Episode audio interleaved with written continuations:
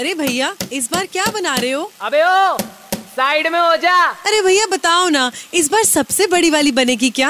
अरे साइड हो जाना यार। अरे मैं तो सिर्फ़ इतना ही जानना चाहता था कि इस मूर्ति बनाओ चैलेंज में आखिर कौन सी मूर्ति जीतेगी? अबे ओ हट जा यहाँ से नहीं तो तेरा रिकॉर्ड बन जाएगा। अरे लो हट गया।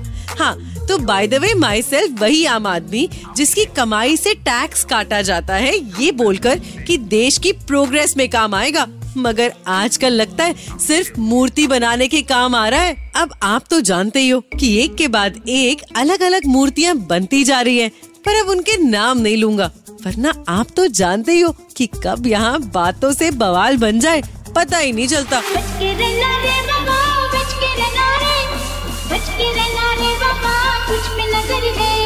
हाँ हाँ पता है। नज़र तो हमारी जेब पे ही रहती है सरकार की। भाई कोई इनसे पूछे कि हिंदुस्तान की दिक्कतें कम है क्या?